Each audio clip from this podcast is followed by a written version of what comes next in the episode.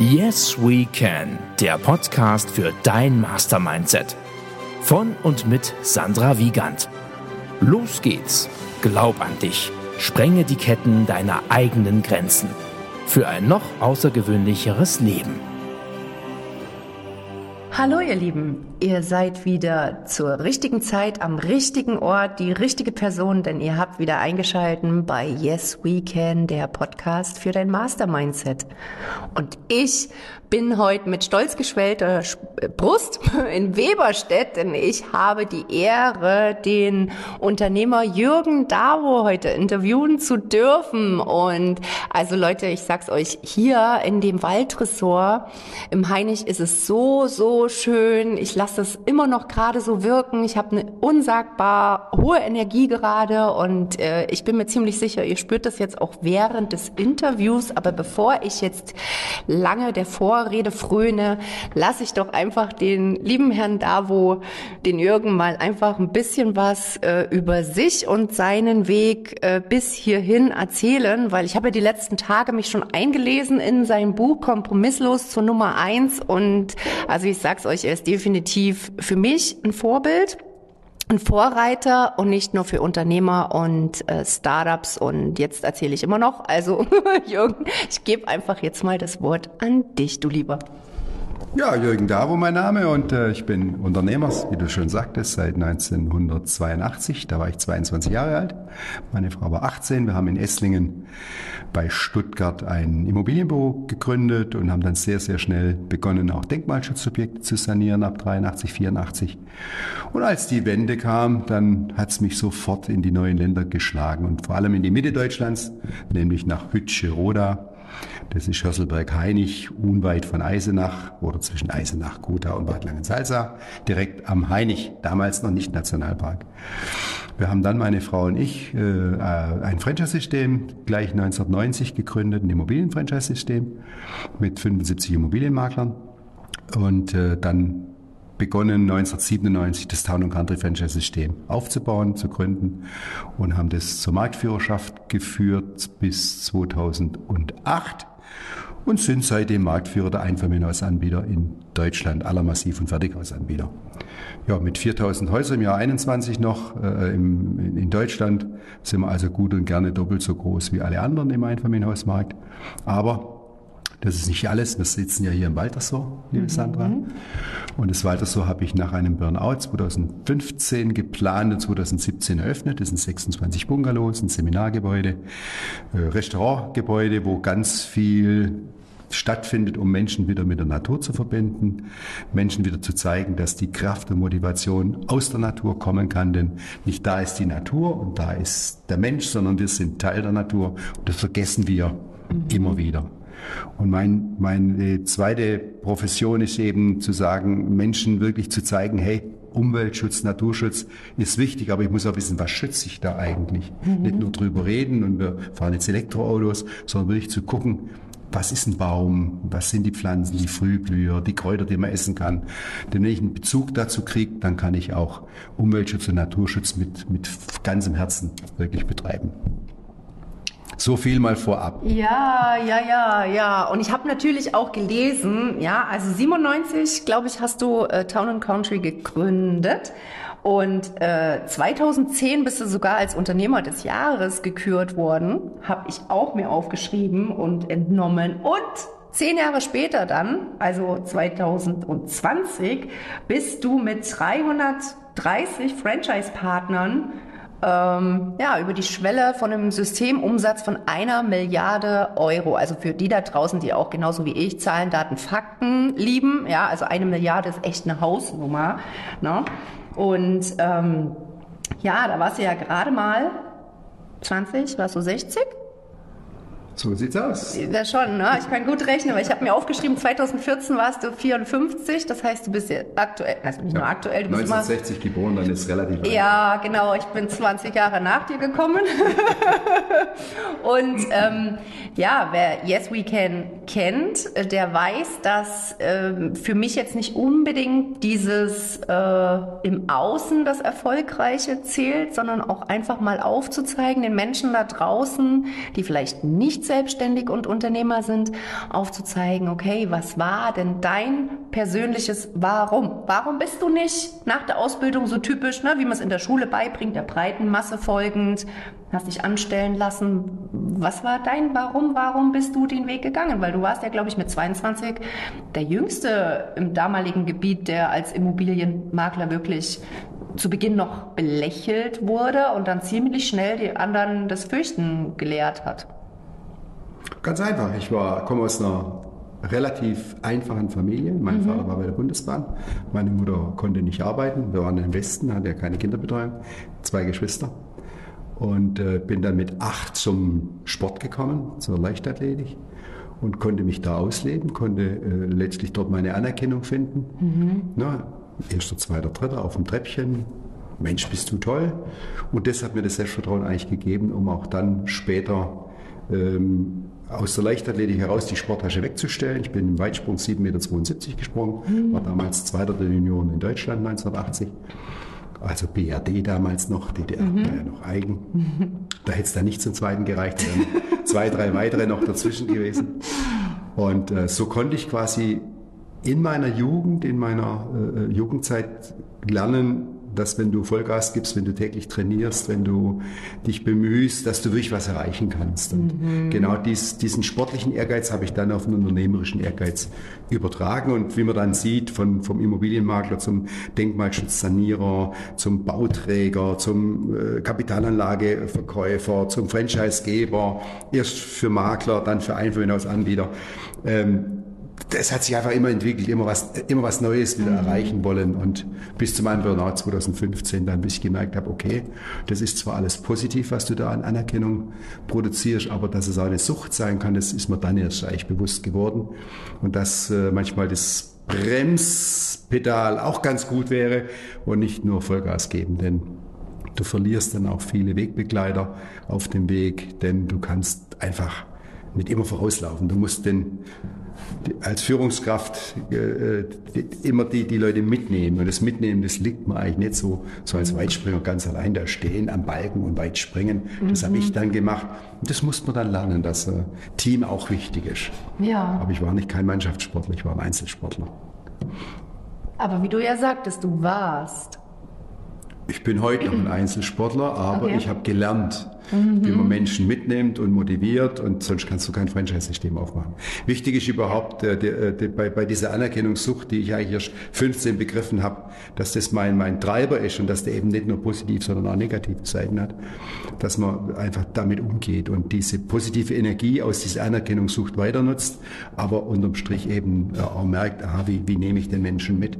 Mhm. Wie kann ich die auch dazu bringen, Höchstleistungen zu, zu bringen? Wow. Äh, also danke erstmal für deine Offenheit, dass du auch wirklich bereit bist, äh, darüber so offen zu sprechen. Ne? Burnout ist ja jetzt nicht unbedingt ähm, in vielerlei Ohren so salonfähig. Ich finde, da sollte viel offener drüber gesprochen werden.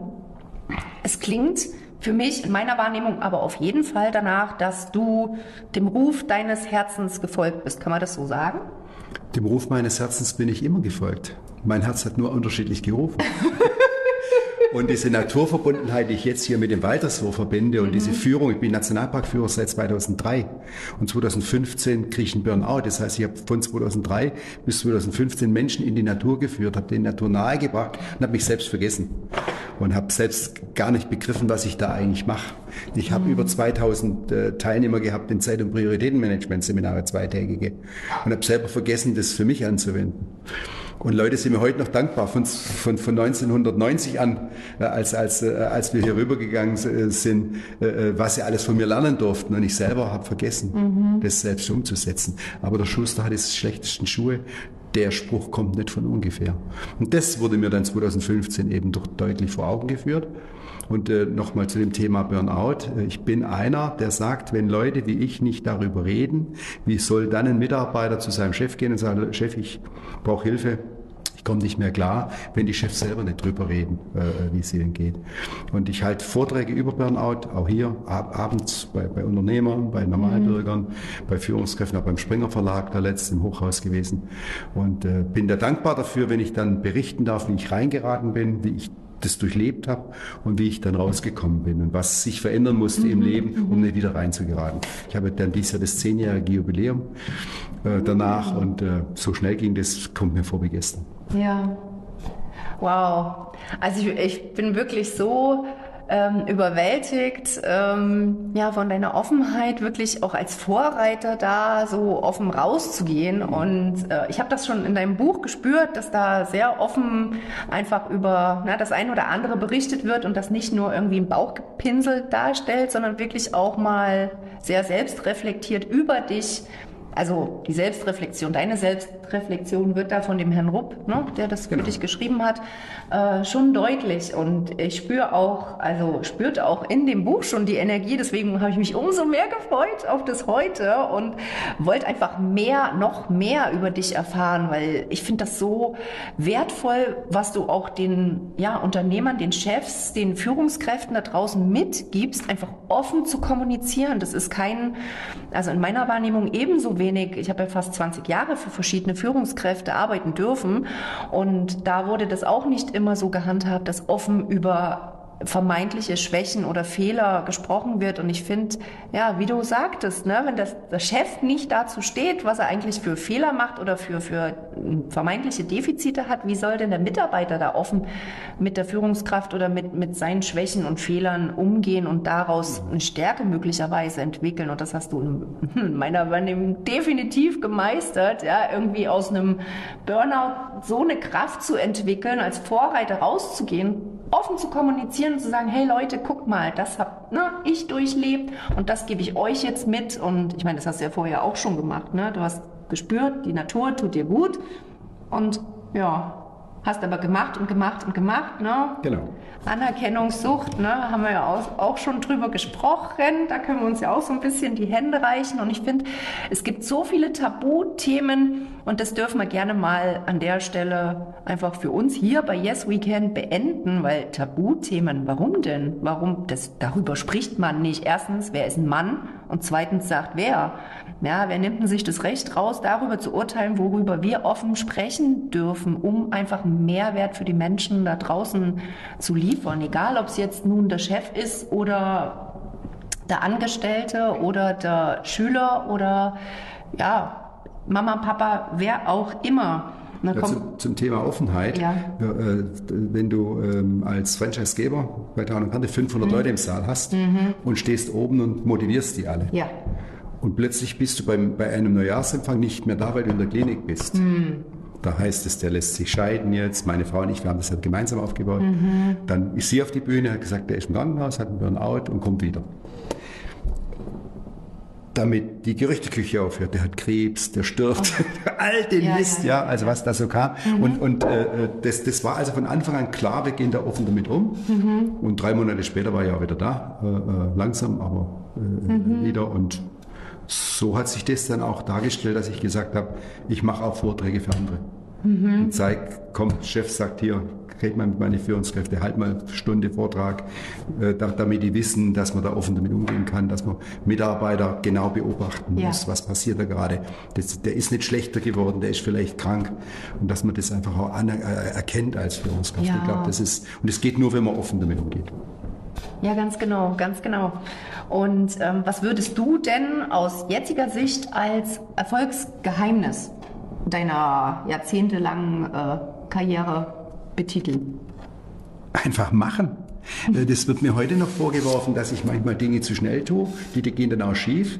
Und ich sage zu meiner Frau dann zum Beispiel immer, du, wenn ich zehn Dinge anfange und zwei davon sind richtig gut, wie Town Country oder die Kurzheimer Immobilienberatung mhm. oder äh, das Waldresort, wo vielen Menschen hilft, dann ist doch in Ordnung. Dann darf es darf nur nicht existenzbedrohend werden. Das ist klar. Am Anfang, die erste Gründung 82 war natürlich äh, Hop oder Top. Mhm. Hätte es nicht geklappt, die erste Provision nach sechs Monaten, nach sechs Wochen, dann wäre ich pleite gewesen, weil ich mit 5000 Minus auf dem Konto angefangen habe. Mit 5000 D-Mark damals mhm. noch. Und habe mich selbstständig gemacht und die dachten, ich wäre noch beim Finanzamt beschäftigt, bei der Bank. Sonst hätte ich die 5000 gar nicht überziehen dürfen.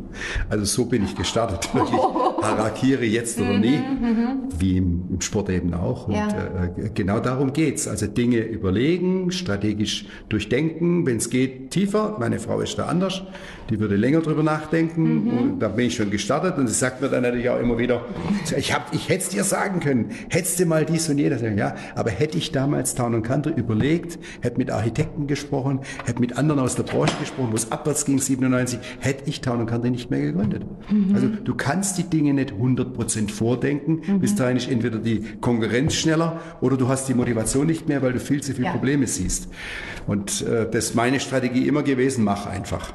T-U-N, tun, Tag und Nacht. Ja, wundervoll. Oh, da kommt gerade was bei mir in Resonanz. Wundervoll. ähm, wer sind oder waren denn deine Vorbilder? Ich hatte keine Vorbilder. Nein? Nein. Viele fragen mich immer wieder, welche Vorbilder Hm. hattest du? Ich hatte weder, als ich in die Immobilienbranche gegangen bin, habe ich vorher kein Seminar besucht. Mhm. Ich war bei keinem Motivationstrainer oder sonst was. Ich habe meine Motivation wirklich aus dem Sport genommen und gesagt, das schaffst du, so wie du es im Dreistellig Mhm. geschafft hast, so schaffst du das auch selbstständig. Ich habe Bücher gelesen, ich habe ich hab, äh, Selbstlernprogramme gemacht, das gab es damals noch, gab ja Mhm. noch kein Internet, äh, zum Hausverwalter Immobilienmakler Mhm. und dann bin ich gestartet. Und äh, habe dann innerhalb von zwei Jahren schon Seminare gegeben, wie man erfolgreich Immobilienmakler wird. Ja, geil. Habe aber nie ein Seminar besucht. ich bin dann viel später, als ich schon Immobilienmakler war, das erste Mal nach Österreich zum Immobilienseminar und habe dann so viel mitnehmen können, weil ich ja schon im Gewerbe war, dass ich es nochmal erheblich verbessern konnte. War aber froh, dass ich es nicht vorher gemacht habe. Oh, das glaube Ich ich. empfehle aber meinen Leuten mittlerweile schon hier, organisiert eine ordentliche Grundausbildung. Die Zeiten waren damals noch anders. Äh, Und ich habe auch lernen müssen, dass es wenig so Typen gibt wie mich, die dann einfach sagen, mach ich. Ja. Es ging dann bei vielen Jungen auch schief und dann, ah, musste vielleicht doch mal ein bisschen mehr Fundament schaffen und äh, ja.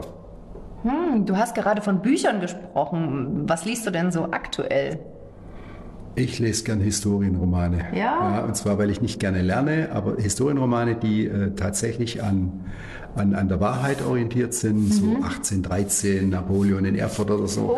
Oh. Das kann man sich aber anlesen, geschichtlich. Aber ich brauche eine Geschichte drumherum, damit ich mir die Dinge ein bisschen merken kann.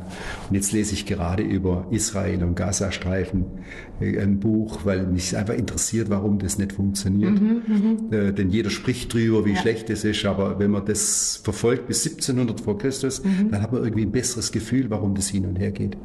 Und dann gibt es halt auch keine Schuldigen mehr, sondern das ist, wie es ist. Und wenn die nicht aus dem Denken rauskommen, Ja. wie wir ja auch immer wieder müssen, um was Neues zu erreichen, wenn die so weiterdenken, wie sie bisher denken, wird es nie was. Die müssen wirklich anders denken lernen. Und jeder sollte es mal lesen, was von 1700 vor Christus dadurch abging. Also zum Beispiel das dreieinhalbtausend Jahre Judentum, Ja. waren die plus 300 Jahre tatsächlich, hatten die einen Staat. Dreieinhalbtausend Jahre Ja. haben die ihre Religion auch ohne Staat gelebt. Also hochinteressant. Also mir war da ganz viel nicht bewusst. Und dann sieht man das mit anderen Augen. Und das meine ich, solche Bücher lese ich sehr gerne. Wo ich einfach so einen, so einen Blick auf die Geschichte kriege, einen Blick auf Zusammenhänge und dadurch äh, überlege, was, was heißt das eigentlich für uns heute. Ja? Interessant, auf jeden Fall. Also ich lese keine Motivationsbücher in dem Sinn oder sonst was. Okay, muss ja nicht. Ähm, ich empfehle, ich empfehle dann das eine oder andere Mal, wir haben äh, unsere Top Ten kriegen immer ein Buch, aber ich könnte jetzt nicht mal die Titel so im Einzelnen sagen. Ach so, ich lese, das dann, ich lese sie dann selber. Okay. Guck, jawohl, kannst du empfehlen, ist in Ordnung, widerspricht unserem System nicht. Aber ich könnte jetzt nicht sagen, dies und jenes Buch musst du jetzt unbedingt lesen. Okay. Na, das wäre nämlich meine nächste Frage gewesen. Gibt es denn da irgendwas, was bei dir nachträglich im Kopf geblieben ist, was du jetzt vielleicht auch ähm, Schülern empfehlen würdest zu lesen, bevor sie ins Berufsleben Das, das ist ganz klar, da gibt es nur ein Buch, was ich empfehlen kann. Das ist einmal eins der Erfolgsstrategie von der Kerstin Friedrich, Dr. Kerstin Friedrich, einmal Ja. eins der Erfolgsstrategie. Da ist unsere Grundlagenstrategie, die engpasskonzentrierte Strategie beschrieben, mit ihren sieben Phasen und vier Prinzipien, die mir immer geholfen haben, seit ungefähr 30 Jahren mir den richtigen Weg zu weisen, strategisch mir zu helfen, eine neue Idee in sieben Phasen zu überprüfen, ob die wirklich sinnvoll ist. Und die vier Prinzipien zeigen eben auch nochmal ganz deutlich, ob das in die Welt passt und ob ich gute Chancen habe, das umzusetzen. Oh. Äh, Wir sind ja Strategieforum hier in, in, in Thüringen äh, als mit meinem Verein der Europäischen Kommunikationsakademie. Und da gibt es eben die Möglichkeit, eben mit dem Buch sich unglaublich gut vorzubereiten. Im Übrigen hinten in meinem Buch sind diese vier Phasen und sieben gut. Prinzipien, auch, äh, die vier Prinzipien und sieben Phasen auch beschrieben, weil der Thomas Rupp ist derjenige, der Strategisch Journal schon seit 30 Jahren rausbringt. Und so kamen wir auch zusammen. Also toll. Strategie ist ein wichtiges Fundament und strategisches Wissen hätte ich es früher gehabt, Ja. hätte ich weniger Geld verloren in meinem Leben Wow. und wäre schneller erfolgreich geworden. Mir Okay. ging es ja nie schnell genug. Ja, ja, ja. Aber äh, das wäre also so eine Sache, wo ich empfehlen kann, wir sagen dann, Achtung, das wäre eine Grundlage, wo man wirklich sagen kann, da hast du eine gute Basis, um die Selbstständigkeit um, und nicht nur Selbstständigkeit, auch um als, als Arbeitnehmer weiterzuwachsen, zu- als Arbeitnehmer die nächste Stu- Stufe zu erreichen. Es geht viel um Nutzen. Wie viel Nutzen bringe ich denn dem anderen und nicht, wie viel Geld kann ich verdienen? Geld kommt von Ja. ganz alleine, sondern wer den Nutzen anderer mehrt, mehrt seinen am meisten. Das ist die Grundlage von dem Professor Mewes, der die engpasskonzentrierte Strategie äh, entwickelt hat, der mittlerweile seit 2016 tot ist. Aber äh, in diesem Strategieforum wird dieses Wissen weitergegeben, diese Mewes-Strategie. Ah, super. Ihr Lieben, ich werde dieses Buch, was äh, der Jürgen euch äh, für euch jetzt nochmal empfohlen hat, natürlich auch hier verlinken. Also einfach nur mal äh, ja, in die Kommentare schauen, ne, wo immer was äh, zu, dem, zu der aktuellen Episode steht. So, okay. Ähm, du hast mir ja gerade erzählt, oder bevor wir jetzt gestartet haben, dass du dir jetzt selber schon zwei Tage in der Woche Auszeiten gönnst, montags. Seit 1. Januar. Ah, ach so, ganz frisch noch, ganz frisch. Ähm, was sind denn da deine Hobbys, außer 20 Kilometer nach dem Interview dann wieder nach Hause zu laufen? Natur. Also es kommen ja jetzt im März schon die Frühblüher hier, das heißt der Märzenbecher, der Seidelbast, Kräuter interessieren mich sehr, Bäume, mich interessiert, ich fahre gern Fahrrad natürlich, ähm, nicht so ganz wild, 40 bis 60 Kilometer, äh, äh, so rund um, um, um die Hösselberge, wo ich wohne. Und ansonsten mache ich Tai Chi, Schön. ja, mache sehr viel Sport, zwei, dreimal die Woche. Man muss ja fit bleiben über 60. Sonst kannst du mit 70 nicht mehr krabbeln, das wollen wir ja nicht.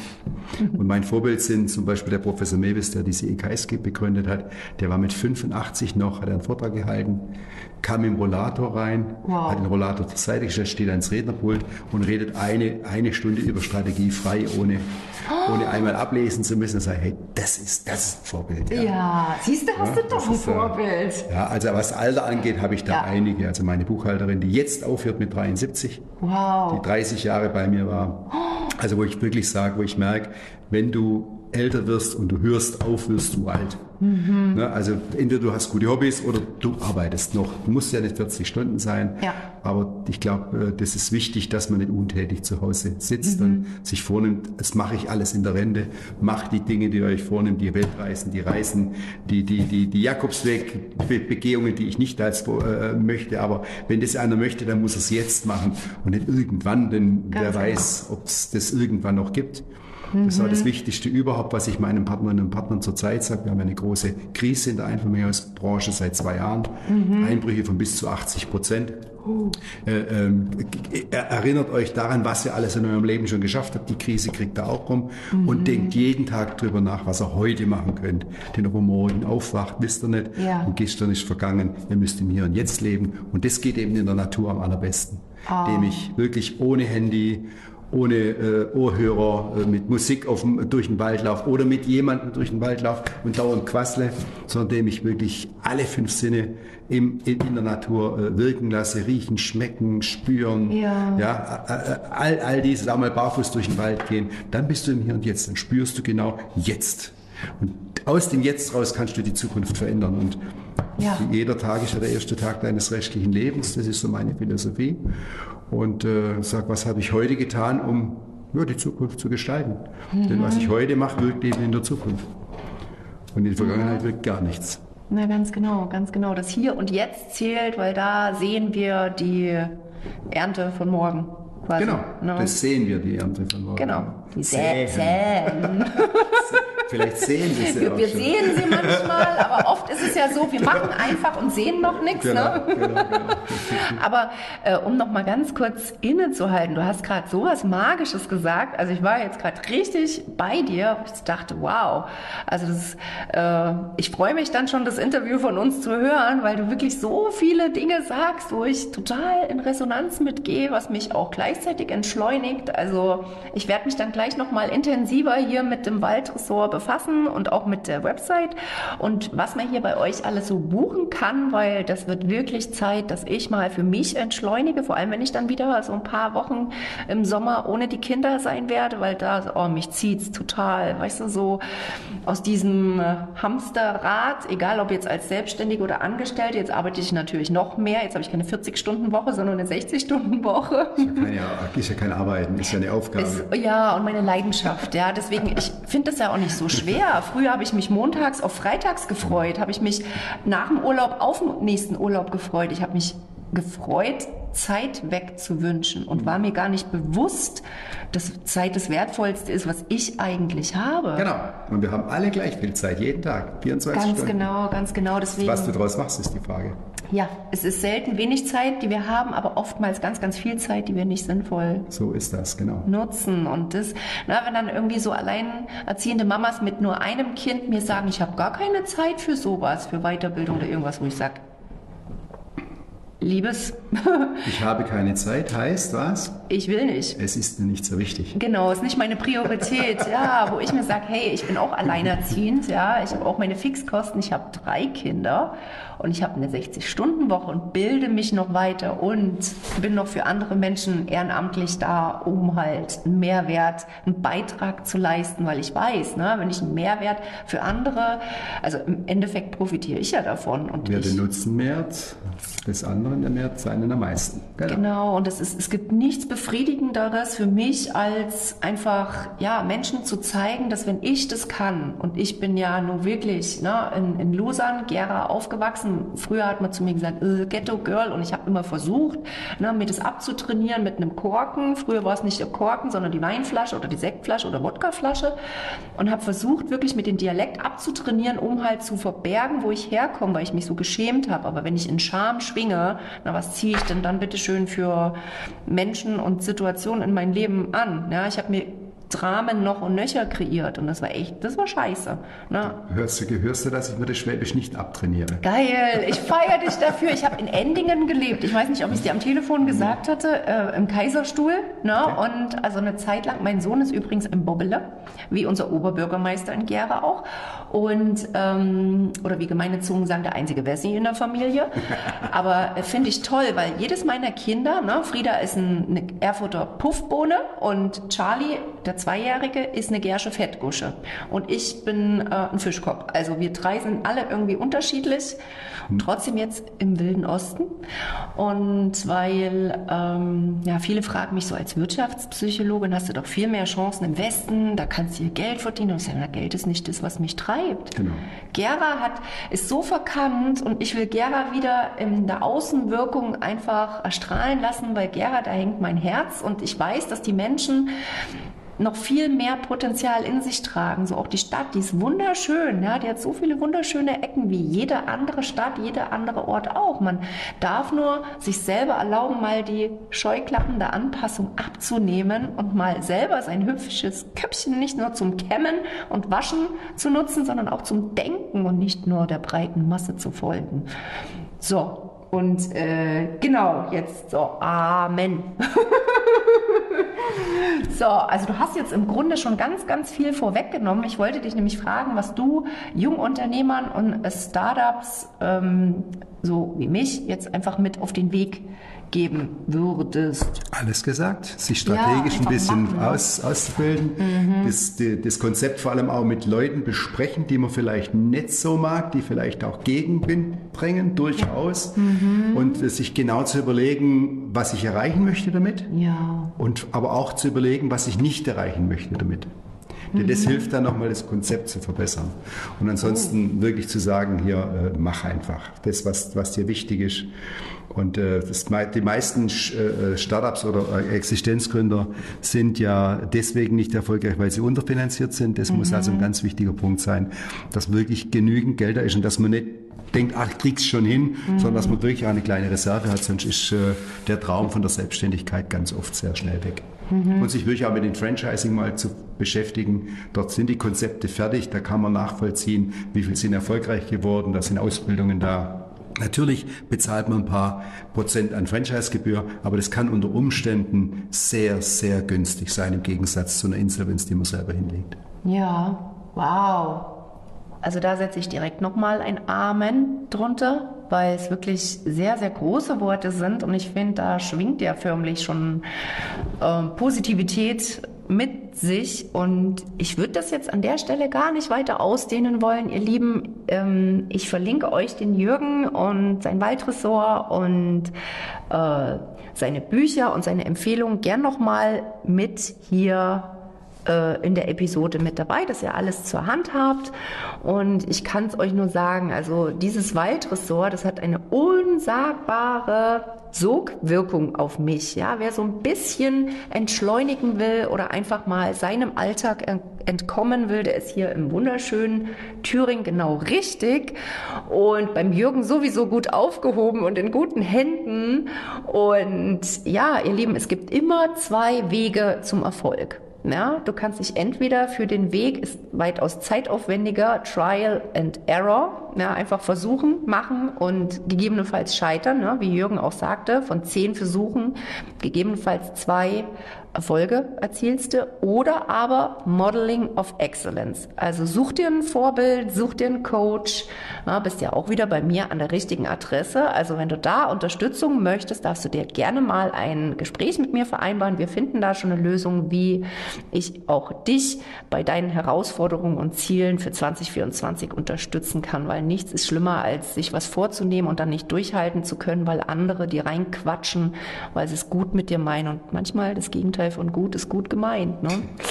Gut gemeint ist nicht immer gut gemacht. Äh, ganz genau, ganz genau. Deswegen ne, ähm, wende dich an die richtigen Leute, die schon gegebenenfalls dort sind, wo du hin willst. Deswegen äh, danke nochmal an der Stelle, lieber Jürgen, dass ich hier sein darf. Ich bin unsagbar stolz, dich heute mal in Persona kennenlernen zu dürfen, um eben Modeling of Excellence ne, dir nacheifern zu können. Und äh, danke für deine Zeit. Danke für äh, die Möglichkeit, das hier für die Nachkommen und äh, die Hörerschaft festhalten zu dürfen. Und jetzt bleibt mir nichts weiter übrig, als äh, dir natürlich ein schönes Wochenende. Euch da draußen einen wunderschönen Montag, Dienstag, Mittwoch, Donnerstag, Freitag, Samstag, Sonntag zu wünschen, wann auch immer du das hören wirst. Und ganz, ganz viel Liebe und Sonne in dein Herz geht raus und ja, schalt auch wieder ein, wenn es wieder heißt Yes We Can, der Podcast für dein Mastermindset.